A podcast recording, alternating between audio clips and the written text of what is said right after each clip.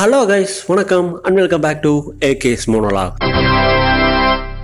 So ரெண்டு மாதம் கழிச்சு இன்னைக்கு தான் நான் முடி வெட்டினேன்.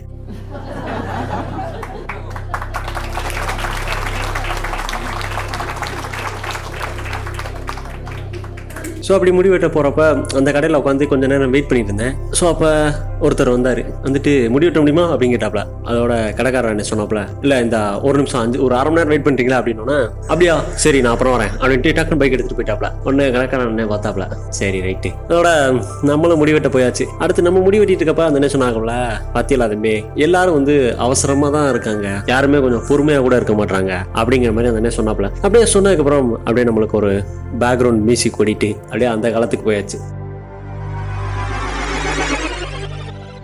ஸோ அந்த காலத்தில் பார்த்துக்கிட்டிங்கன்னா அப்படின்னா நம்ம வந்து ஊர்ணிக்கரை பாண்டி அப்படிங்கிற ஒரு இடத்துல தான் போய் முடி வெட்டுவோம். ஸோ அந்த ஊர்ணிக்கரை ஓரத்தில் பாண்டி அப்படிங்கிற ஒரு முடி வெட்டுற கடை வச்சிருக்கறதுனால ஊர்ணிக்கரை பாண்டி கடை அப்படின்னு தான் சொல்லுவாங்க. சரி நம்ம அங்கே தான் போயிட்டு முடி வெட்டுறது. அதாவது நம்ம சின்ன நான் சின்ன வயசு தானே எங்கள் அப்பா தான் கூட்டிகிட்டு போவாப்ல.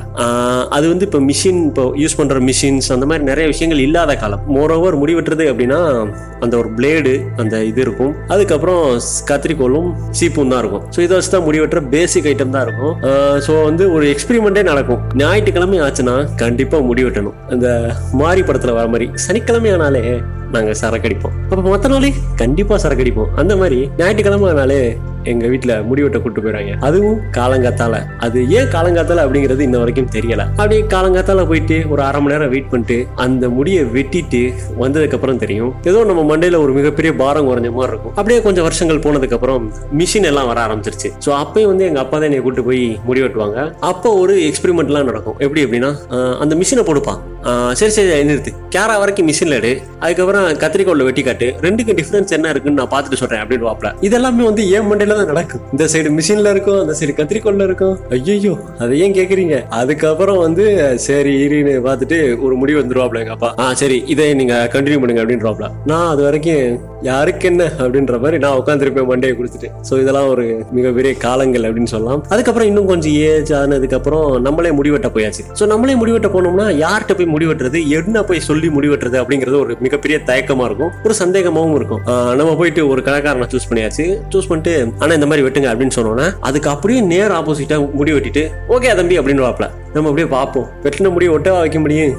சரிண்ணே ஓகேண்ணே அப்படின்னு சொல்லிட்டு வருவோம். அதுக்கப்புறம் ஸ்கூலில் வந்து அதுக்கப்புறம் ஒரே கலாயாக இருக்கும். அதெல்லாத்தையும் தாண்டினதுக்கப்புறம் ஒரு முடி வெட்டுற கடையும் செட் ஆயிடுச்சு செட் ஆனதுக்கப்புறம் நம்ம முடி வெட்டிட்டு போனா எங்கப்பா முடி வெட்டுற அப்படின்னு கேட்குற கிளம்பும் வந்துச்சு ஸ்கூல்லலாம் சரி இது இதுக்கு அடுத்த ஸ்டெப் என்னவா இருக்கும் அப்படின்னு நினச்சிங்கன்னா காலேஜ் காலேஜ் போகிறப்ப இந்த முடி வெட்டுறதுல எல்லாத்துக்கும் ஒரு ஸ்டைலிஷ் ஆயிட்டாங்க. அது எப்படின்னே தெரில இந்த சைஸில் முடி வெட்டணும் இந்த எம்எம்ல வந்து முடியை குறைக்கணும் அப்படிங்கிற மாதிரிலாம் பேச ஆரம்பிச்சிட்டாங்க. நம்மளுக்கே ஆச்சரியமா போச்சு. ஒரு தடவை நான் வந்து முடி வெட்ட போனேன். முடி வெட்டிட்டு வந்துட்டேன். வந்துட்டு ஒரு ரெண்டு நாள் கழிச்சு அப்படியே காலேஜுக்குள்ளே சுத்திக்கிட்டு திரிறப்ப ஒருத்தன் வரான் ஃப்ரெண்டு மச்சான் நீ வந்து ஜீரோ பாயிண்ட் ஒன் பிளேடை போட்டு அப்படியே ட்ரிம் பண்ணியும் இல்லை நீ ட்ரிம் பண்ணி ஒரு ரெண்டு நாள் ஆகுமா?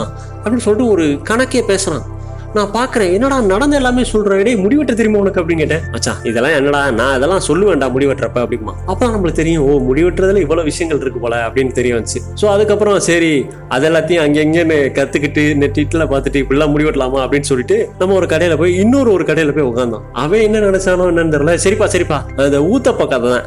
அப்படியே மலை சாரல்கள் மாதிரி தூவி விடணும் அப்படிங்கிற மாதிரி நம்ம என்னென்னமோ சொன்னோம். சரிப்பா அப்படின்ட்டு டபக்குன்னு ஒரு அட்டாக்கை போட்டு தம்பி சூப்பரா அப்படின்ட்டார். சரி அதே தான் வழக்கம் போலதான் வெட்டின முடியும் என்ன ஒட்டவா வைக்க முடியும்? சரிண்ணே நல்லா இருக்கு அப்படின்ட்டு வந்துடுறது. அப்புறம் காலங்கள் போக போக நம்ம வேலைக்கெல்லாம் போக ஆரம்பிச்சாச்சு. அப்புறம் அங்கங்கே முடி வெட்டுற செட் ஆயிடுச்சு. இப்போ முடிவெட்டுற ரூபா என்ன அப்படின்னு பாத்தீங்கன்னா கிட்டத்தட்ட இரநூறுவாங்க சாதாரணமா முடியை மட்டும் வெட்டிட்டு வரணும்னா. ஆனா எனக்கு நினைவு தெரிஞ்சு நான் முடி வெட்டுறதுக்கு கொடுத்த காசு வந்து முப்பது ரூபா. எவ்வளவு தூரம் காலங்கள் பயணிச்சிருக்கு பாருங்க. ஸோ இது எல்லாமே எனக்கு இன்னைக்கு தான் ஞாபகம் வந்துச்சு. அது ஏன்னே தெரியல. அந்த முடிவெட்டுற கடைக்காரர் சொன்னோன்னே எனக்கு இன்னைக்கு தான் ஞாபகம் வந்துச்சு. மலரும் நினைவுகள் அப்படின்னு சொல்லலாம். ஸோ இந்த மாதிரி முடிவெட்டுற கதைகள் நிறைய உங்க லைஃப்லயும் இருக்கும். இது எல்லாத்தையும் நீங்களும் யோசிப்பீங்க அப்படின்னு நினைக்கிறேன். ஸோ அதோட இந்த எபிசோட் முடியுது. அண்ட் இந்த எபிசோட் பெருசா இதை பத்தியும் கிடையாது. எனக்கு சின்னதா ஒரு நாஸ்டாலஜியா ஆனதை உங்களுக்கு ஷேர் பண்ணணும்னு நினைச்சேன். So thank you guys thanks for hearing and உங்களுக்கு நானும் பல விஷயங்கள்லாம் ஞாபகப்படுத்திருக்கேன் அப்படின்னு நினைக்கிறேன். Thank you bye